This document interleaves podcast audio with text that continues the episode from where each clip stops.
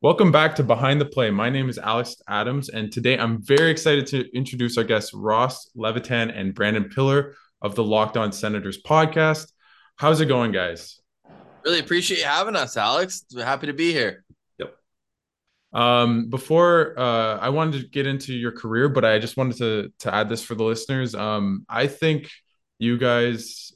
For Sens fans, it's been the summer of Pierre. I think for a lot of other Sens fans, it's also been the summer of Locked On Senators. Maybe that's just my personal kind of opinion. You guys have really shot up, and it's been great to see. So I first wanted to ask you both a little bit about what kind of got you started in sports journalism and when you maybe thought about it as a career path. Yeah, well, I'll take this one first. For me, it was... I had been working in the restaurant industry my whole life. Ross is a similar story, and was just kind of looking for something different. What else can I do? And I had a lot of people telling me, oh, you've got a voice for radio, which is better than a face for radio. So I took that as a compliment. And then I combined that. I was like, okay, people tell me that I have a talent with my voice. Well, how can I use that in a career? And then I love sports. I love hockey. So I just started Googling sports journalism, sports broadcasting. And then I came upon the College of Sports Media, which is a private career college in Toronto. And I applied. I got accepted. It's a 2-year program. And that's where it all started. And then once I was accepted, I wasn't ready to go to school yet. I needed to save a little more money, get a little more prepared. So I started volunteering with my local TV station in Guelph, Ontario, Rogers TV. So I was doing camera work, all kinds of work for the Guelph Storm. That's why if you listen on the podcast, I'm always cheering for the Guelph Storm. That's my squad in the OHL. But that's how I got started. And then I got off to school. Finished school, was lucky enough to get an internship at TSN. I was working at Sports Center in the newsroom. Wow. Then I was hired there as well. And while I was working at TSN in the newsroom, Ross and I were still doing our podcast, which we started in school. Making Sense of the Sens, powered by Sense Central, was our title. And then we were lucky through a connection through Ross, and I guess this is where I'll pass the torch off to you, Ross, through a connection that you had with your internship at TSN Radio, we got introduced to the Locked On Podcast Network. Yeah, 100%. So just to rewind, I was working in Halifax at the time and we actually went to George Brown 1 year apart right after. Yeah, we just missed each other. Yeah, very random. Funny. Yeah, you were in the restaurant management course. Yeah. I was in the culinary school for chef training. So, I worked in kitchens, but I always had one earphone in with Dean and Gord calling the Sens game every night, you know, the pre-post game show. So that was a no-brainer when the opportunity came up. One of my good friends was already going to the College of Sports Media, and like Pilsey, deferred a year where, you know, you got to save up, do all those other things. So I was like, man, I could go in the same class with them. Like that'd be awesome. So got in there, and then, skip forward to us starting the pod. We actually started the podcast, Making Sense of the Sens, in January of 2017. So we did it once a week, but it happened to be when they made the run to the conference final. So we're like, wow, this is a lot of fun. Let's keep doing it. Had a few guests. Like we'd reach out to agents when they'd follow us on Twitter. Like we had Drake Batherson was, I believe, our first guest. We got Sean Donovan on just through the Sens. We showed up at the Rico Coliseum with a big camera and microphones, but we weren't going to use the video. We just didn't know how else to record it onto audio. So those were kind of the rookie mistakes that we had to grind through. And then at the our internship, people might know Al's brother from Overdrive or from TSN 1050. So his name's Mike DiStefano. Not to dox him or anything, but now he hosts Leafs Lunch. So it's good to see him do a step in the right direction. But not only that, he's also the host of Locked On Leafs. And this is when Locked On was just getting started. And they're like, oh, you guys have a Sens show. We don't have one. So why don't you message Sean Woodley, who's the channel manager, also the host of Locked On Raptors. And next thing you know, we had our first show November 10th. We thought, we're like, man, this is a lot to bite off 5 days a week, right? There's three of us at the time. There's still our good friend, Chris Parliament, who just couldn't handle the 5 days, and I don't blame him for it. But once we started, we're like, okay, Parley will do a show by himself one day. I'll do one by myself. Like, we'll do it whenever we can, and we'll hop in. And slowly but surely, it kind of morphed into just Pilsey and I doing it every day. And then once the pandemic hit, we saw an opportunity where nobody else was really providing content on a daily basis, not even the mainstream guys. There wasn't really much to talk about. So we tapped into nostalgia. We tapped into, the history of the team. And next thing you know, we have people coming up to us at games saying we helped them through the pandemic or whatnot, which is, I'm sure, overblown to an extent, but we were just kind of trying to do our part and kind of grow our brand that way. And it worked for sure. I guess, how is your dynamic between the two kind of evolved from when you started Sense Central in 2017 to now? It's probably bad to say, Pills. I don't know if it's evolved that much. I go back, I still did the welcome inside. Like some things, the more things change, the more they stay the same. Obviously, we can read off each other better. We know when to jump in a little bit more, even though at the start, especially the Making Sense of the Sens days, which is really where kind of your development would happen before kind of I feel like it would have been different if we started over Zoom, right? But when we started, we were in a room together, so you can kind of pick up habits, that sort of thing. And that really, I think, laid the foundation for everything beyond that. And it's just two guys shooting the breeze whenever we get together. Like it's not, it doesn't feel like we're working. It doesn't feel like that. But I think the biggest thing is knowing when to jump in and when not to. Is kind of, and I'm still kind of learning that because I get too excited. I want to jump in all the time. So, but yeah, all in all, I'd say that the biggest dynamic was at the start, we were both pretty green, right? We were just coming in. We're in our first year of school, right? It was 6 months after anyone had ever put a microphone in front of our faces. So there was a lot to learn overall, as well as with each other. Yeah. I mean, when you do 600 and what are we at? 56 now, Ross? 656? 57 today.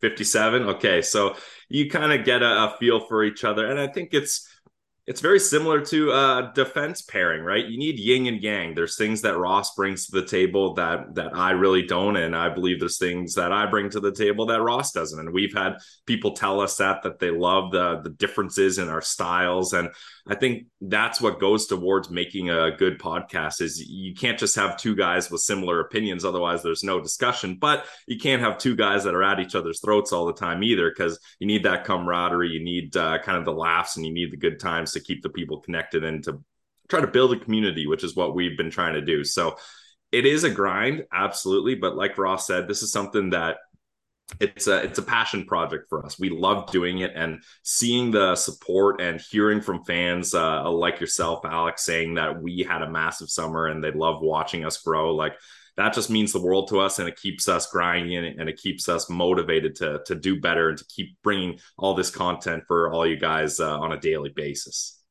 I guess I want to ask a little bit now, like you've mentioned your fans, like what do you think has been such like a big reason for why you guys have been so successful the past year or two? I know congratulations in order is, I know you guys are at 5,000 or 500,000 audio downloads. So congratulations.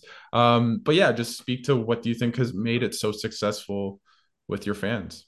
Well, I think we first off a little stick tap to Locked On. Like they've kind of set the template of how long the show should be, even though we trickle over a little bit often, maybe a lot often, but I think they kind of set the tone. Like they hook us up with our Restream account, our YouTube, everything that they gave us, I guess a grant or whatever to get some nice microphones, and they're behind the scenes. They do what they can. They supply us with an originated list of sponsors that they get. So the way it's all broken up is, by download, they split up the sponsors per share. So obviously there's a little bit of competition there is I want the biggest piece of the pie versus the other shows. We're going to help them out as much as we can, but at the same time, right? You want that piece of the pie. But I think the biggest thing when you're looking at what's kind of allowed us to connect with people is that we don't pretend like we're announcing to people. We just want it to feel. And I think it was Cole Jackson wrote to us on Twitter the other day is just,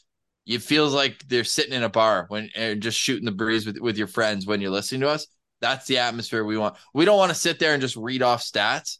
Yeah. We just want to make it feel like you're having a conversation at a bar with your friends. Like I think that resonates with people. And then we thought, okay, so there's other people that can do this. Like we're not the only ones, but how can we be unique?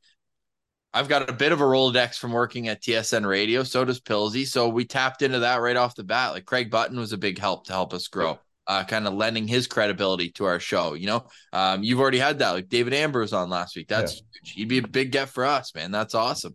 So you add these different voices to the show, and that really helped. Like, obviously, I think the game breaker was getting Tim Stützle, and that was just honestly luck of the draw. Like, I reached out to every team that the Senators drafted from, and Mannheim got back to me. Others didn't. So it just, obviously, then you have to do a good interview. Getting it's half the battle, though. And I think that I wasn't scared of rejection. I wasn't scared of not hearing back. So I just reached out to as many people as often as I could. And it goes through the summer. Like, I'm not going to annoy people on their social media, but I'll shoot one DM. I'll just be like, hey, like, would you ever want to come on the pod? And the amount of people who are very happy to do it right away, it would shock you. Like, I think that's been a huge, huge reason for the success is getting so many different voices. Pilsy, 647 episodes. How many 57 episodes? How many guests do you think we've had on? Hundreds, like hundreds. Over 500, probably. Like, it's crazy.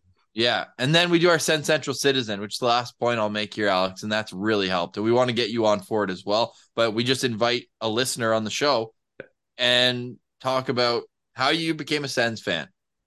What are your favorite memories about cheering for the Sens? Who are your first favorite players? Who are your favorite players on the team now? If you get a jersey, who would you get? If you're DJ Smith, make one change. And if you're Pierre Dorion, what would be your first move in office?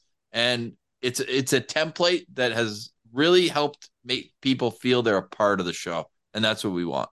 And just to add a little bow on that, that's the thing is Ross and I, we like to call ourselves the People's Pod because we're fans of this team. We've been fans of this team. Ross was born to be a Sens fan, born in Ottawa when the team started. Like, we've been around. We've been through the struggles that Sens fans have been through. And we've been those people being like, the Sens just played an amazing game. Let's turn on Sports Center and watch it.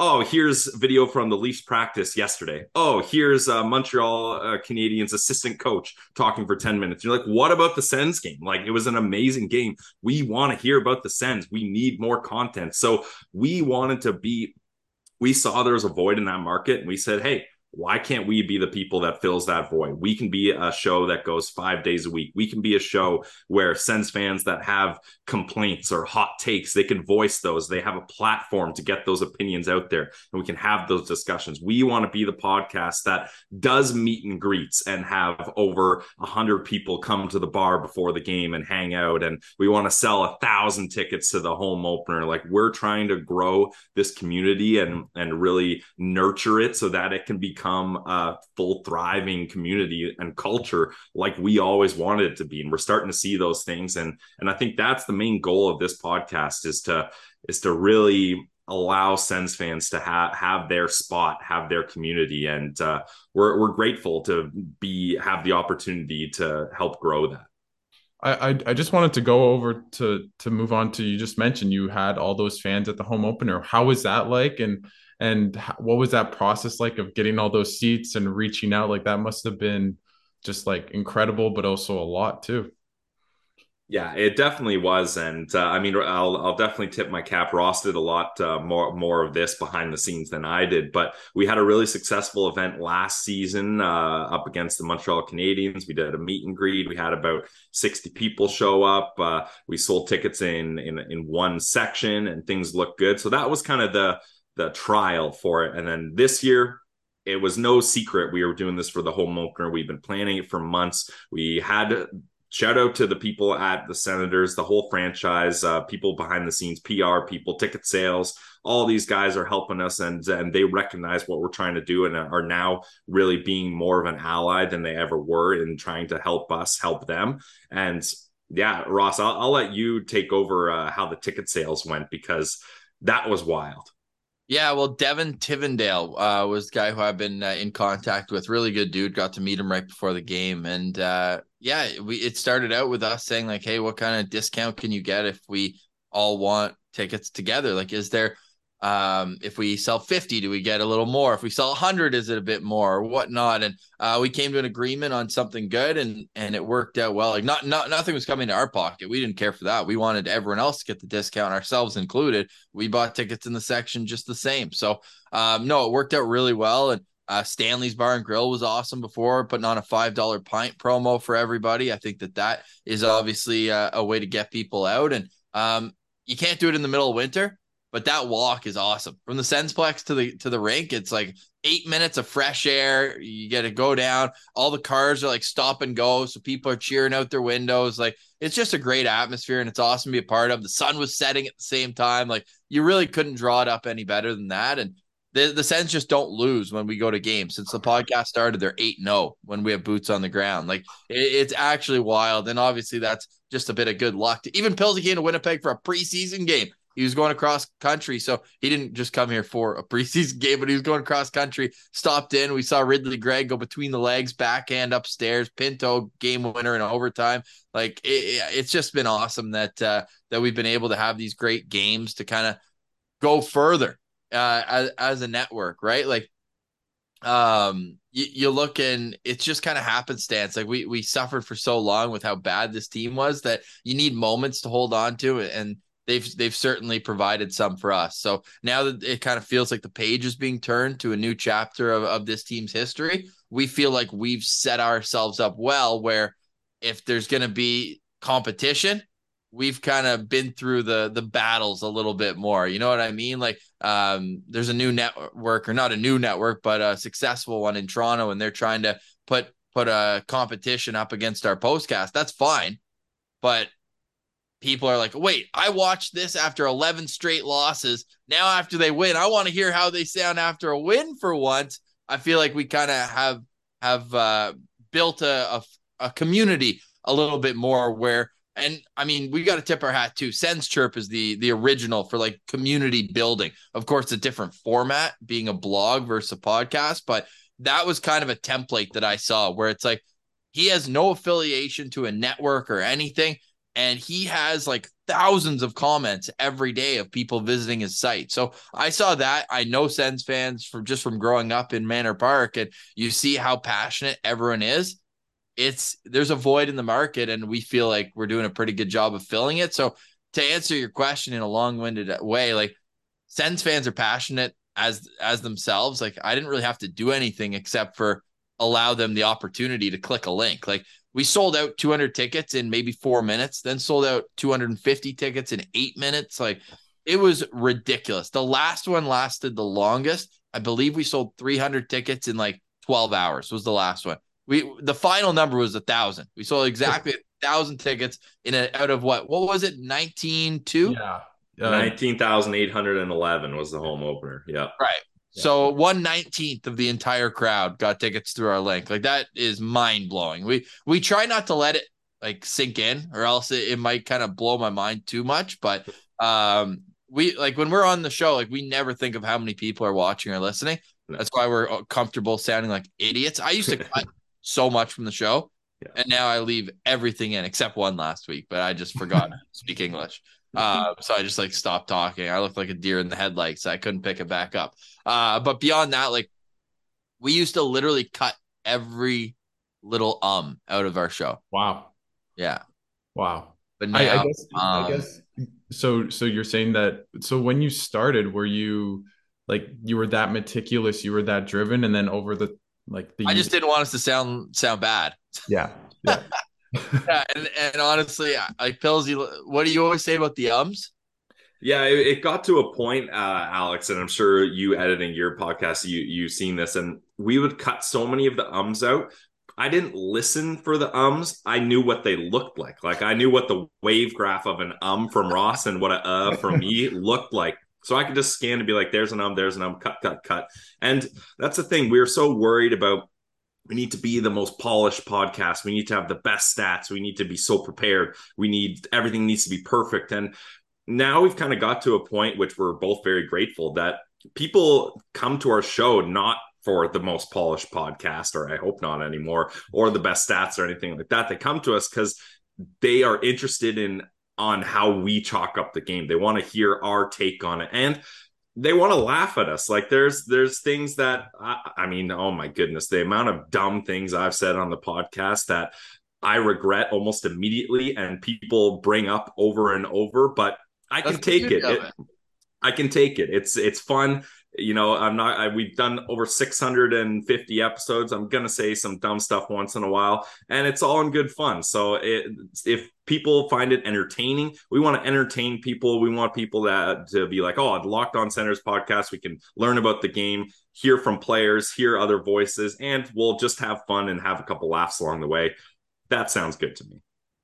I guess I wanted to, my last question about just how your podcast has been going. I wanted to know what's it been like this summer with all the moves and all the excitement. Like, have you noticed a huge uptick? Like, I'm one of those fans. Like, I'd heard of you guys, but then like Giroux's coming and I'm like, I need a postcast. And then I see you guys in Martian and like, I went to you guys for that excitement. So what's it been like for you guys this summer with all the excitement and just the podcast and everything?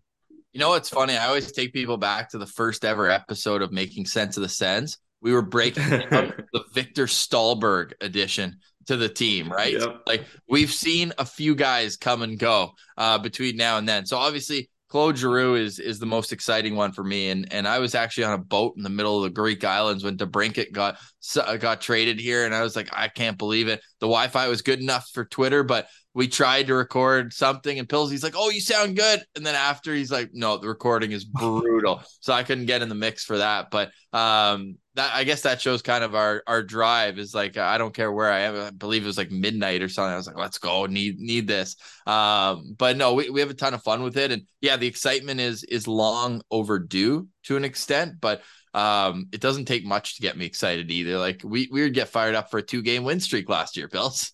I mean, hey, nothing wrong with that. 2-game wins is 2-game wins. But yeah, no, when it comes to getting people excited, like, I think that what we hear most, and like Billy said, we're not the most polished. We don't have the most advanced stats. Like, I'm not full Wayne Gretzky stats are for losers, but I am of the mind where, like, I prefer to just kind of chalk up the game without getting too bogged down in, like, oh, this guy had 12 clean zone exits, but 8 were broken up. So that means he had a bad game. I'm a big eye test guy for sure at the end of the day, but natural stat trick has helped us kind of understand these advanced analytics a little bit more. So it's not that we're against them, but I think when we base our show around the vibes of the team and how we're feeling about the team, I think it lends for a more relatable sub listen. Like if you're on a bus, like numbers just kind of like, there's so many other, it's like sensory overload. If you're traveling, you're on a bike, whatever, like just numbers going in and out. But if you can feel our energy around what we're talking about, I think that is much more important. So I think that's been able to resonate a lot better when we're happy versus when we're sad. But I guess there's some people that are sickos and like listening to us when we're really upset after in November, like last year. I guess I just wanted to move on a little bit to the Hockey Canada story, because I think before we get into how good the Sens have been this year and how you guys think about it, I wanted to know, as you guys are reporters and journalists, and obviously for the Senators, 2 players on the team, Drake Batherson and Alex Formanton, were on that World Junior Hockey team in 2018.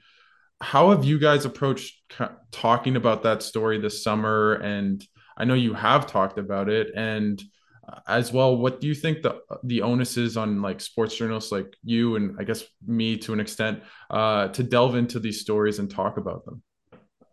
Well, it's important to talk about them. I think that's where you got to start. And I don't really view myself so much as a sports journalist anymore. Obviously, we took journalist classes and things like that, but I view myself more as a broadcaster, entertainment. So I'm not digging into these stories or really any other stories, to be perfectly honest.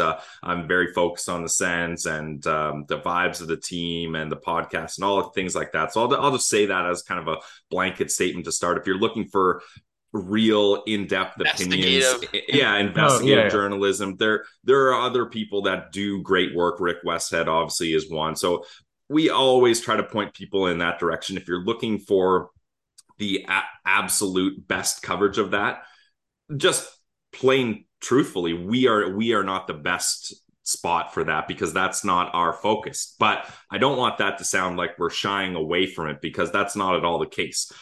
The thing with this is it's been an ongoing story for a very long time, and we only have so much information. Like we can only go, or at least what Ross and I's approach is, we can only go off the facts and the stats and the truth that's been reported and is available to us. And there hasn't been a lot of new news in a while, unfortunately. And I think where we've tried to shift the focus isn't trying to speculate who did what and what punishment should be had here and all those kinds of things, because we just simply don't know enough to start getting into those conversations. Where our conversations have shifted with this, Alex, is what can we do to be better as a society and specifically hockey culture? Because we all know junior hockey culture has had an issue with this ongoing for a long time. And if you don't believe that, well, Hockey Canada has shown you that that is the case, because they have set aside a fund of money paid for by all people that play hockey in Canada. You pay it in your registration fees. A portion of that goes towards this fund, which absolutely disgusts me, is that there's money put aside, not if sexual assaults happen, but when sexual assaults happen, so that they're prepared to pay off victims and pay settlements and try to settle things and sweep things under the rug. That is absolutely the wrong approach. We need to be doing what we can to educate players about the importance of consent, sexual assault, sexual harassment, how to treat young women, how to treat, and it goes both ways, how everyone should be treated and what is okay, what isn't okay. And if something does go wrong, who can you talk to about that? Who needs to be told about that? What is the process here? So I think really the conversations that should be had now should be focusing on preventing sexual assaults from happening and obviously helping the victims too. It's not just, you can't focus on all the hockey players. It's a terrible, terrible thing for the victims, and they need even more support than anyone in this situation. But for a lot of people, they want answers and they want us to speculate and they want us to say, this player needs to be suspended, or they can never sign this player, or how can this player play on this team? How are we cheering for this guy, etc.? When we know more, we can react more. But at least I'll speak for myself on this, and Ross can say his piece. But for my view, my focus is on how can I educate myself and how can I educate others so that we can all do a better job as a society in trying to make sure that these terrible, terrible things happen less and hopefully never again. Yeah, I wish, and I want to echo a lot of what Pilsy said, but I wish that the funds that Hockey Canada had set up were more for education at the start of every season. Yeah. Why not get everyone in a room, have people from crisis centers and different areas that deal with victims of sexual assault? Hell, there's plenty of survivors that have been vocal with their own stories. Have them go in before, like the World Juniors, they have a summer evaluation camp every year. Have somebody go in, explain them. No, there's bad apples in every bunch, but you have to do everything you can at the start of every season and throughout, and make it continuous, continuing education, like to put it a completely different field. My fiance works in healthcare, and every year she has to have a certain amount of hours of continued education for the rest of her career. Like, yeah, you have sex education in high school, but then you don't hear about it ever again. I think there has to be something in place where you're continuing every year to be reinforced with these proper habits. And some people would snicker and be like, what do you mean? Like, just show respect, get respect. It's easy, but it's a little more complex when we're having these issues. So I think that, yeah, it has to start at the grassroots. Hell, not even World Junior Camp, but like at all levels. I'm talking about like Timbits. Once they can, if you can skate, you should be able to sit down and listen to someone talk to you and you know, it really kind of hammer home what should be the makings of a proper society where everyone respects each other. And yeah, it is tough, especially to deal with on the podcast, where it's like we have 30 to 40 minutes every day to discuss all things Ottawa Senators, and it obviously right now one player isn't signed, and I'm again, we don't speculate, but you got to think he's the last guy signed, that it's like, okay, is it because of the investigation? Now, maybe they're just waiting for it to clear up, and maybe they don't want the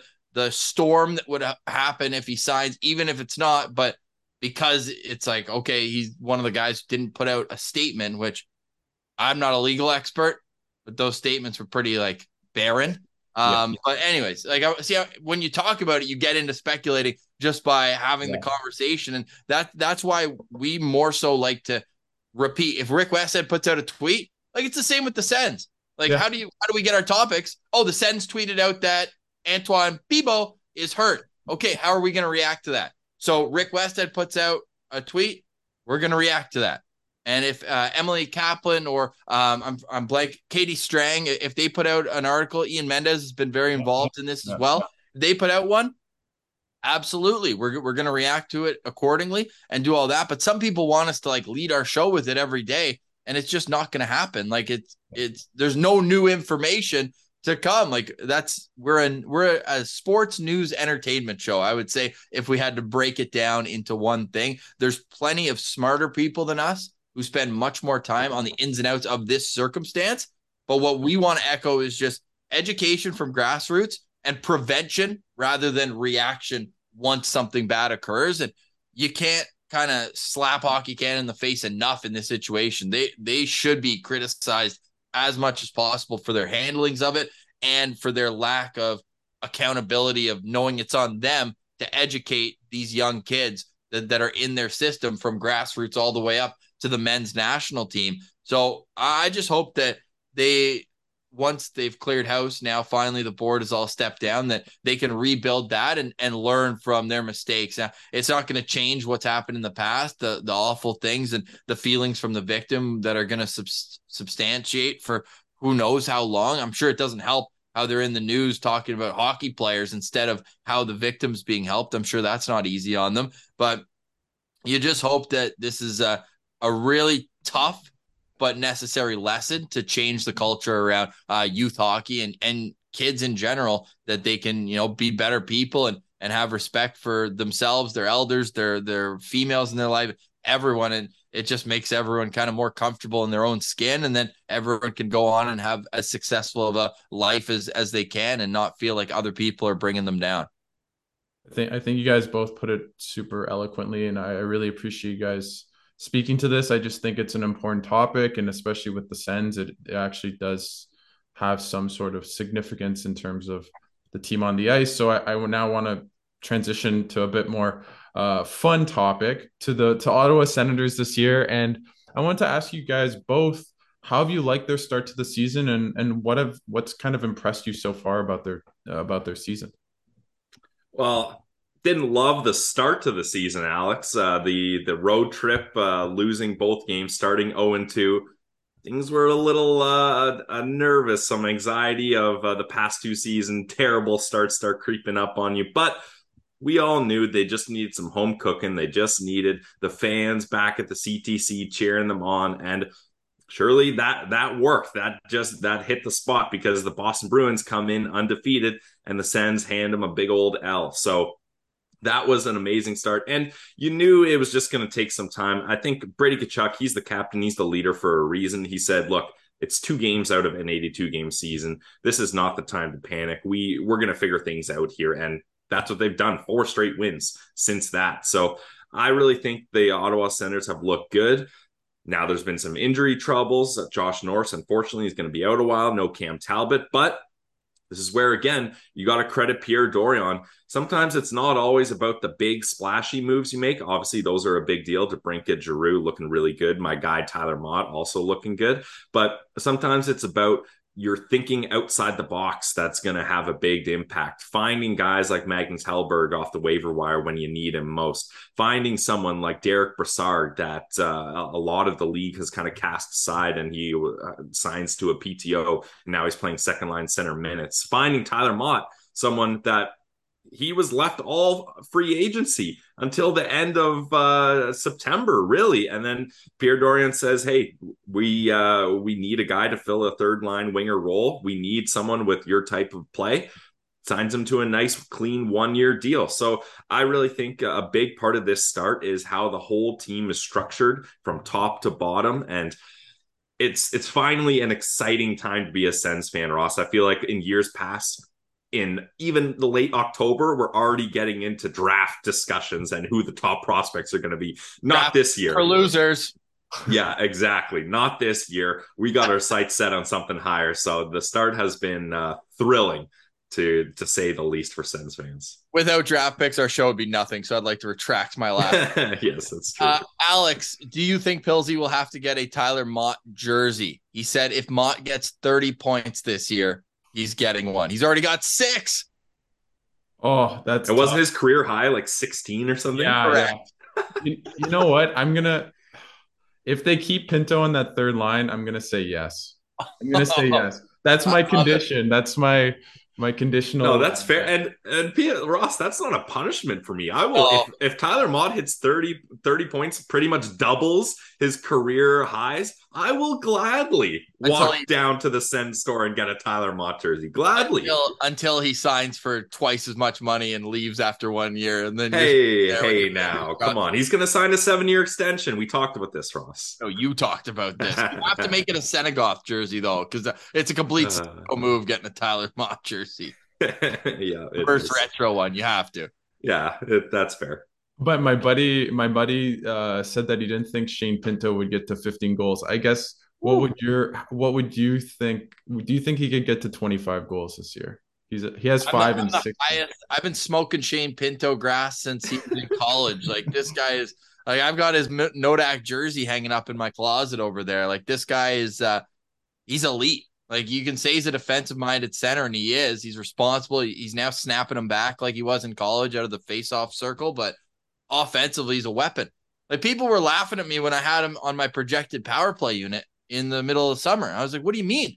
Did you watch his tape at North Dakota? Like, this guy is an unbelievable one-timer, and it's funny because they obviously have DeBrincat in that one-timer position on the left flank. So they just moved Pinto into the high slot, and they're like, we're going to tee you up for one-timers there too. So it's been awesome to see how his usage has been under DJ Smith. And you knew it would, because in last season, even though he only played the 5 games, in the games he didn't get hurt, he was averaging like 22 minutes. He was playing with Connor Brown, his most reliable forward, and it's awesome to see the growth in his game. I think 25 goals is high. I'll go with his Nodak number. I'll say hits 22. I think that's as high as I'm willing to go. I'll say if you look at, and I know it's different, he's a different age, but Mike Fisher's second year in the league, I think he had 38 points, like 18 goals, 20 assists, something like that.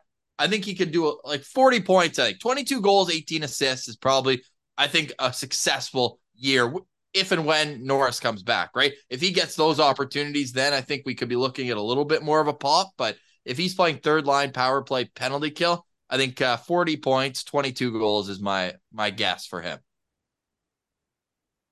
I guess I wanted to just talk a little bit about the power play too, and just what you've thought about DeBrincat this year. Like, obviously he's, it's been interesting in Sens Twitter, at least, how people have seen him so far. Do you think has he kind of lived up to your expectations so far this year? I would say yes, and you can look at the goal totals, and for a guy that's gotten 40-plus goals multiple times in his young career already, and you see just a 1 next to that G next to his name, and then you consider it's an empty net goal. Sure, maybe that's cause for concern, but not if you're watching the games. That's the thing. Like, if it Sens fans that watch all the games, I don't think anyone's panicking about Alex DeBrincat because still getting shots. I mean, he had 7 shots previously. He's averaging like 5 shots a game. He's getting chances. He's just not burying them. And the thing with Alex DeBrincat is, I mentioned this, it's not like he's like Patrick Laine, where is if he's not scoring goals, he's just a liability. He's not doing anything out there. DeBrinkat's still producing chances. He's still getting assists. He still looks good out there. So I'm not concerned, and I think all it's going to take is 1 power play goal, Alex, and the floodgates are going to burst open, and he's going to start scoring in bunches because he's going to get that confidence back. So to answer your question, I'm not worried about DeBrincat. I think having him have a little bit more opportunities with Josh Norris, unfortunately, out, should boost him, and we're going to see great things from Alex DeBrincat. Alex DeBrincat has 28 shots on goal. The only player in the National Hockey League who hasn't played more games than him, but has more shots, is Evander Kane, who has 30. Yeah. Like, he is right up there. He's getting chances. And I love how it's a slow start for him. In some people's minds, he's at a point per game, which would be a career. Yeah, exactly. Yeah. He's just a disher now. Pilsy loves a good disher. I do. I really do.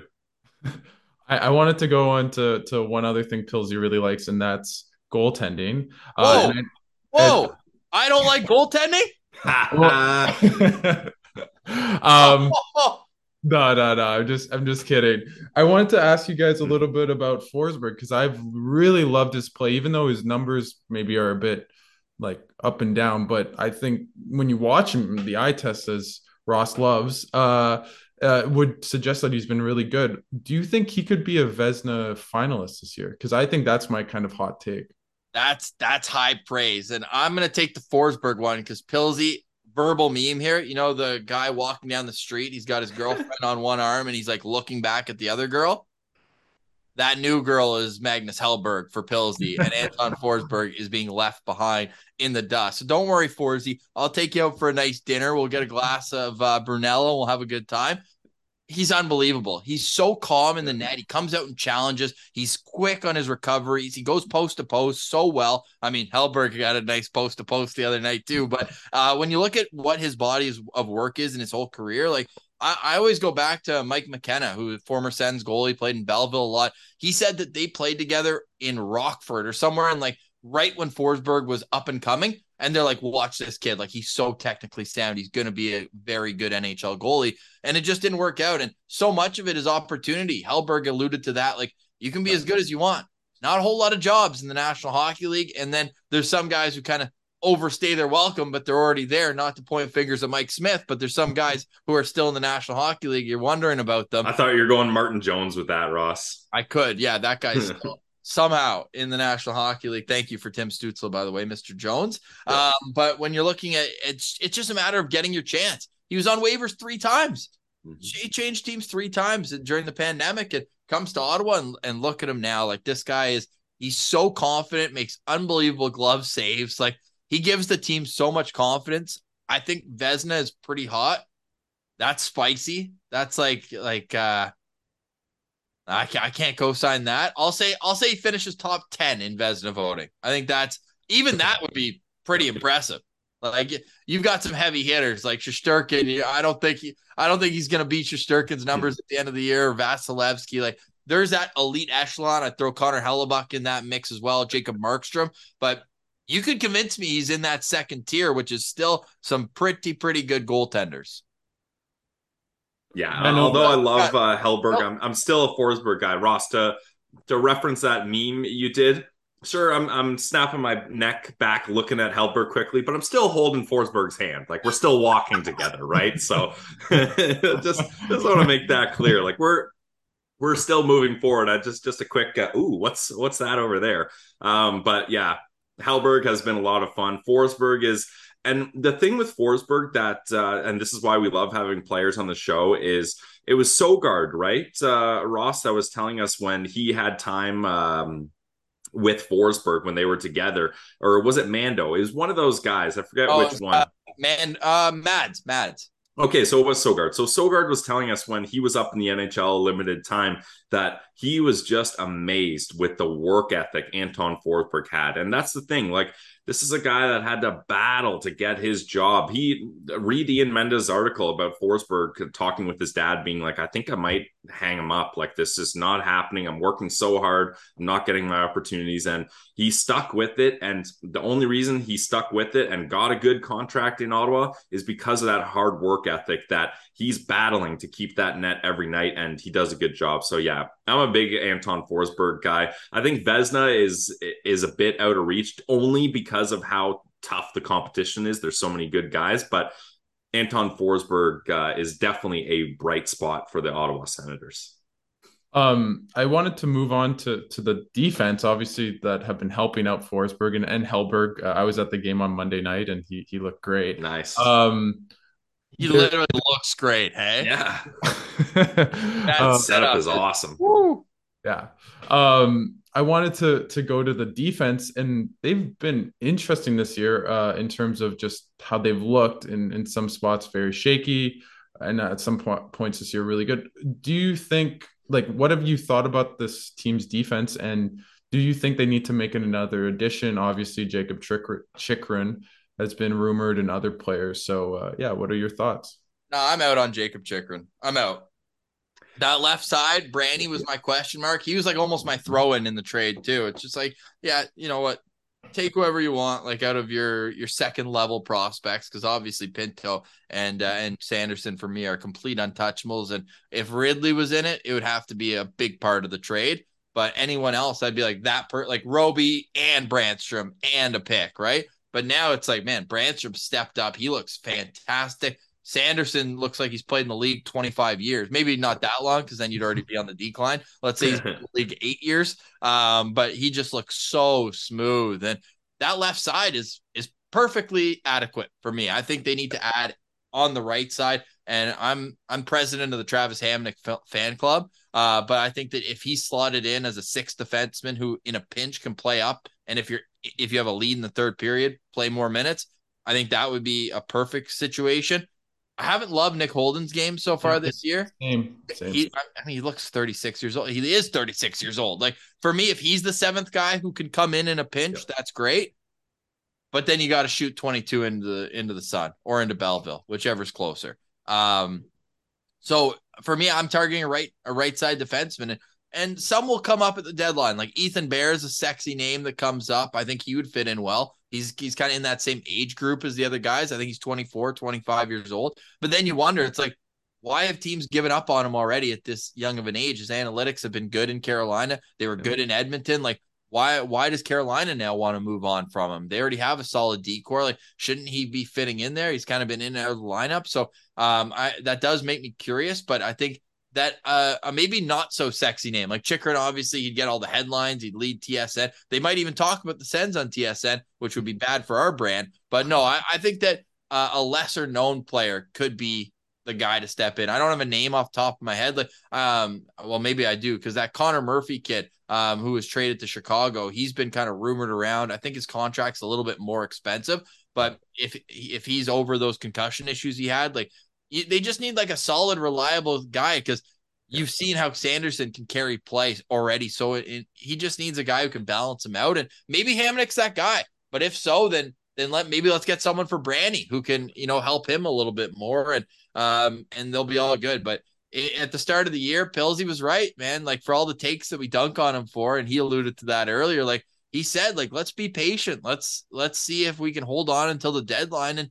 Maybe we don't even have to add one, or maybe we get one cheaper than these exorbitant prices that are coming our way before the season. So it's been a bright spot, I think, of this team is the growth of Brandstrom, the evolution of Jake Sanderson. And when you look at it, like their worst pair's probably been Shabbat and Zub, and they were excellent in the last game against Dallas. So if they can continue on this path, then man, sky's the limit for this whole team.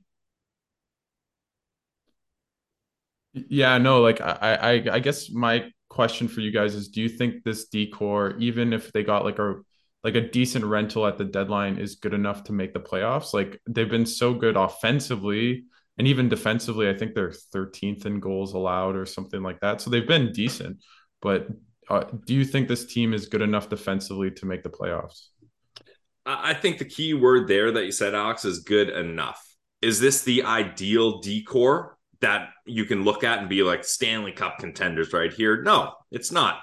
And that's no secret. Pierre Dorion even said, I think his exact word, or was it DJ Smith said, the decor is adequate. And sure, that doesn't say, that's not exactly awe-inspiring for fans to hear, but that's fine. You've loaded up in other spots. I've said it a bunch. I think this is a team that's going to outscore a lot of their problems. And if we can get consistent goaltending from Anton Forsberg and Magnus Hellberg, he looked all right to me. And then we haven't even seen Cam Talbot yet. If those guys can help out, if you can outscore your problems and have goalies that can make those second saves that maybe an adequate decor isn't able to clear those rebounds out all the time, then I think you're going to be fine. Like you're going to be able to compete for the playoffs. Now, like I said, are you looking at Stanley Cups here? No, because you need a lot more improvement. But you also got to take a step back and be like, Sanderson is playing in his first 6 games in the NHL. Eric Brandstrom, although he's been around a long time, is still a young defenseman learning things here. Thomas Chabot is only going to get better, in my opinion. Hopefully they can extend Artem Zub to shore up that right side.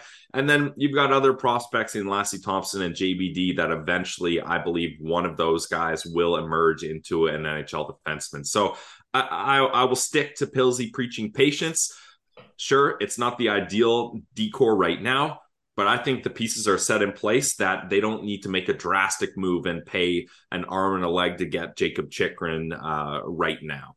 And they've also got a few prospects coming up. They loaded on defensemen in this last draft. Nordberg, Hamara, Donovan. We got the K-Train still coming. Yeah, I think we'll need at least 1 year of AHL seasoning, but he's going to step in and just kill guys. Like the way that Habs fans are talking about that Arbor Jack-Eye kid, like Ottawa has their own. He's coming, and he's gonna throw his weight around when he gets to the National Hockey League level. I hope he's taking boxing class or something, because right, Jack-Eye being in the OHL, like he had a little experience fighting before, whereas Clevin is just a 6'5" monster who's gonna have to learn on the fly with how to actually handle himself in a proper fight. But I'm probably the reason I brought him up is I'm going down in a couple of weeks to North Dakota to go see him play, and the last time I saw him, he was outstanding. So I'm hoping to see some growth with him with the puck, but like between him, Nordberg, Hamara, Donovan, Ben Roger, like one of these guys has to be a legit NHL defenseman. So that kind of adds an interesting wrinkle, because a guy like Chychrun, who signed for 2 years after this one, like, does that come ultimately at the expense of Artem Zub after this year? Because I would rather just sign Zub to that same contract that Chychrun has and not mess with the chemistry, not put a lefty on the right side. Like, just give Zub 3x4.6. I think that's probably a fair deal for both sides, no? But then Zub probably saw the Zaitsev deal and was like, hey, give me 7x4.5. Same age.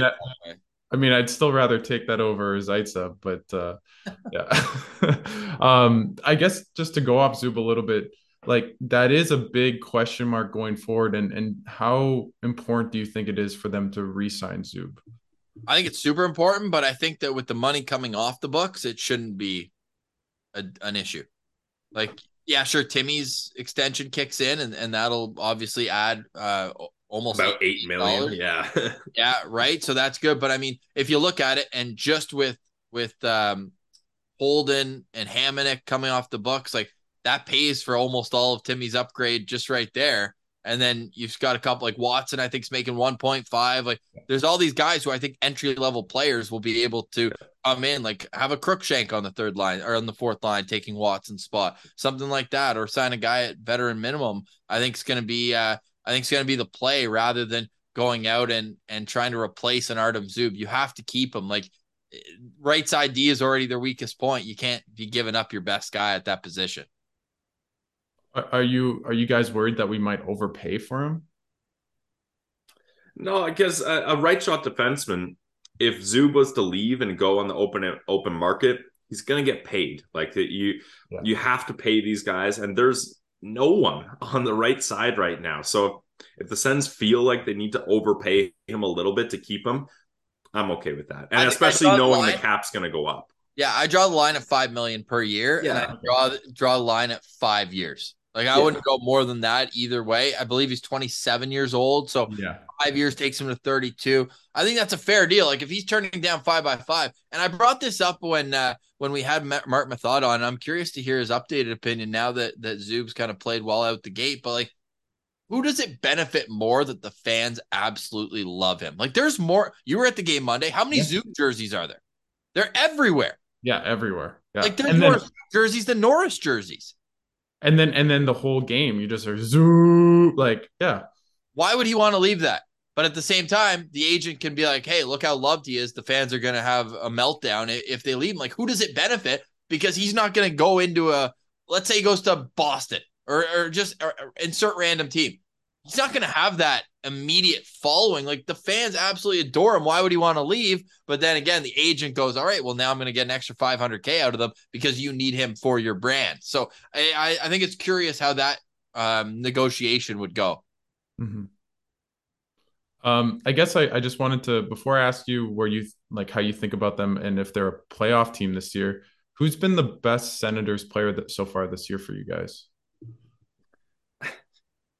I'm gonna say it. I don't care what people think, but Mark Kastelik has been my guy. Like, he is one of the top guys in face-off percentages in the entire league. He's someone that has come in and really emerged as a fourth-line center. Now, I know it sounds funny saying a fourth-line center, but Leems Martian, he said it himself at that game when Cassidy made that big hit, had a fight, like the whole building changed. And I think there's things to be said that advanced analytics can't exactly tell you, that when you have a guy like Cassidy on your team, the guys play 2 inches taller on the ice because they feel a little safer. They got someone backing them up. And for a young centerman to be able to snap him back on the draw, like Mark Kaslick had the most face-off attempts for any player on the Ottawa Senators in the last game.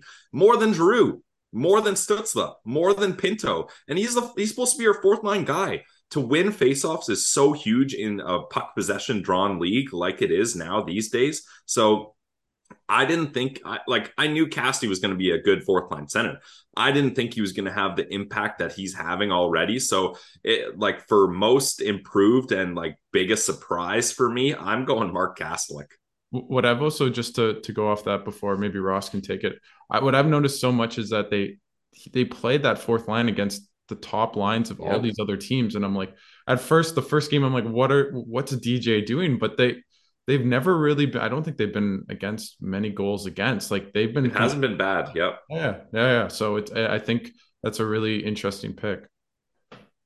Yeah, 100%. No, I like that. I can't go anywhere but Shane Pinto. I mean, we already talked about him earlier this year, but just the depth down the middle that Kastelik and Pinto have been able to give this team is awesome to see. And I mean, you look ahead to this offseason, Zub, we talked about, needs a contract. So does Shane Pinto. And I'm curious where you see these kids getting paid where they haven't even played that many games. So I don't think it's going to hurt him in negotiations that he missed all of last season with injury and burned that first year and only played 12 games. So I think that we're going to be in for a fascinating discussion of what it's going to take to lock him up, because I know eventually you have to bridge deal some of these guys. I don't know if Shane Pinto's the guy I would do that with. I'd try to lock him up with this core, because he's a guy who now the assistant GM has already gone to bat for at the draft and said he'd quit if they traded that pick. He's got to be a part of the long-term future of this team. And then you look at, it's not the same at the top. And I don't want anyone to think I'm comparing them to the guys in Pittsburgh, but Jeff Merrick said it on his show with Friedman, that you're looking at almost a Crosby, Malkin, Stahl down the middle, where it's like you're set down the middle with these young kids and the sky's the limit for all their potential. And then you just build the wings around it.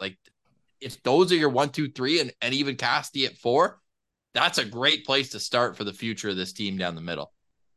What's interesting is both him and Sanderson, I don't think, can get offer sheeted, which I think really helps. Correct. The Sens. And just in terms of hopefully they re-sign DeBrincat and just managing that. It seems as though the Sens, weirdly enough, with, I forget, what is it, 10.2C, that weird rule I always see on Cap Friendly, but it'll be interesting to see how it all plays out.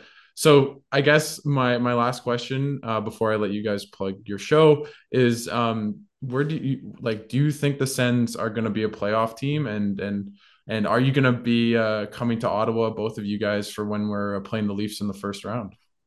Oh, 100% we will. When they're playing the Leafs in the first round, I might have to just take 2 weeks off of work and just take via rail back and forth from Toronto to Ottawa for every game that series.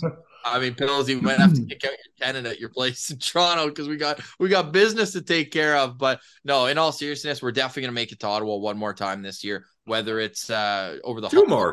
Come on. Two more? Okay. Yeah. I thought we were doing a road game at some point. The schedule sucks this year for road games, though. There's no fair. I want to go when they go to New York and they play the Islanders, then the Rangers, back to back, that sort of thing. You want to kill two birds with one stone. It's harder to get to, but maybe next year, because obviously I'm playing a wedding right now. Things are tighter than they would be. So I think eventually the goal is for the first road meetup to be in Vancouver. Yeah. There's always so many Sens fans out there. And then you can kill two birds there by going to Seattle and doing that one too. And obviously going to see the new rink in Seattle will be fun, but we'll absolutely be making it back to Ottawa. And to do that, they got to make playoffs. But this Atlantic division is extremely talented. Last night was good on the fact I'm looking at the out of town scoreboard in October, hoping Atlantic division teams lose is all I needed after what we saw last year. I'm actively cheering against Buffalo in a game against Seattle last night. I'm like, let's Come on, they're way too good on this road trip. Like, those are points that they just bank for later in the season, and those are tough places to play typically. So it's going to be a dogfight, and I'm sticking with what the management said with everyone. Like, let's start with playing meaningful games down the stretch, and then we'll worry about getting into the postseason. But it's going to be a fun ride, Alex. It's going to be a lot more fun than we've had in the past few years. That's for sure. Yeah, I've never seen playoff hockey live, Alex. So if this would be the year that it would happen and for the Ottawa Senators to make it, I'd be there in a heartbeat, even if the first game is on the road somewhere far away. Like, I'm finding a way to do it. And my outlook is it's going to be close either way. Either I think the Sens make it in the final wild card spot by 2 or 3 points, or I think they missed the final wild card spot by 2 or 3 points. Like, I think it's coming right down to the wire. Well, thanks so much for coming on, guys. This was so much fun. I just wanted to plug you guys and what are you guys working on right now going forward? Anything listeners should stay tuned and keep their eyes and ears open for you guys at Locked On Senators. Well, we're coming up on the Behind the Play podcast, which is the podcast. Huge. City. Thank you. No, we're just grinding away. Now it's in season. Like, we have 3 seasons at Locked On Senators, so we're a little bit less than the world with 4. We've got off season, which is also called interview season. We've got draft season, and then we've got hockey season, and we're into our favorite one. It's hockey season. Yes. It's all puck all the time. So we'll touch on the Sens Abroad, which is a hashtag we came up with during the days where Ottawa wouldn't make the playoffs, but it seemed like there were 100 players around the National Hockey League who used to play for Ottawa. So we'd follow them. And that was kind of a pandemic thing for me too, to build my favorite thing in the world, which is spreadsheets on our Google documents. So we had fun with that. I've kind of let that go to the wayside now. This is a fun team to watch, but we always like if Mark Stone scores a great goal, we'll put that up and we'll touch on it on the show. We love following our prospects around the world, and whether that's guys playing in Division 2 in Sweden or Pilsy's got his Finnish guys. He loves going on his scouting trips to Finland. But no, we're all Sens all the time, and now it's finally a little more fun. So that's the gist of the show. We'll get interviews when we can sporadically throughout, but with both of our schedules and what we can do in the summer, right, is you can sit down and do 3 interviews in a row and then do it for the week and then spread them out. A little behind the play here, but what changes so quickly during an NHL season, it's harder to bank those interviews. So when we do them, we want to put them out right away. And that's why it's just easier. Like, we already only have 30 to 40 minutes as it is each day. So we can fill that with our eyes closed, basically. Not our mouth closed, but with our eyes. So we're just all Sens all the time. And that extends to alumni and prospects as well. Well, thank you so much for coming on, guys. I've really appreciated it. And thank you so much. You're going to be our next Sense Central citizen or what, Alex? Oh, I'm totally down. I'm so ready. Just right. Shoot me and I'll come on and I'll have a great time. So thank you so much. There you go. You just nailed it right there. So next week, expect to hear Alex Adams on the Locked On Senators podcast. There you go.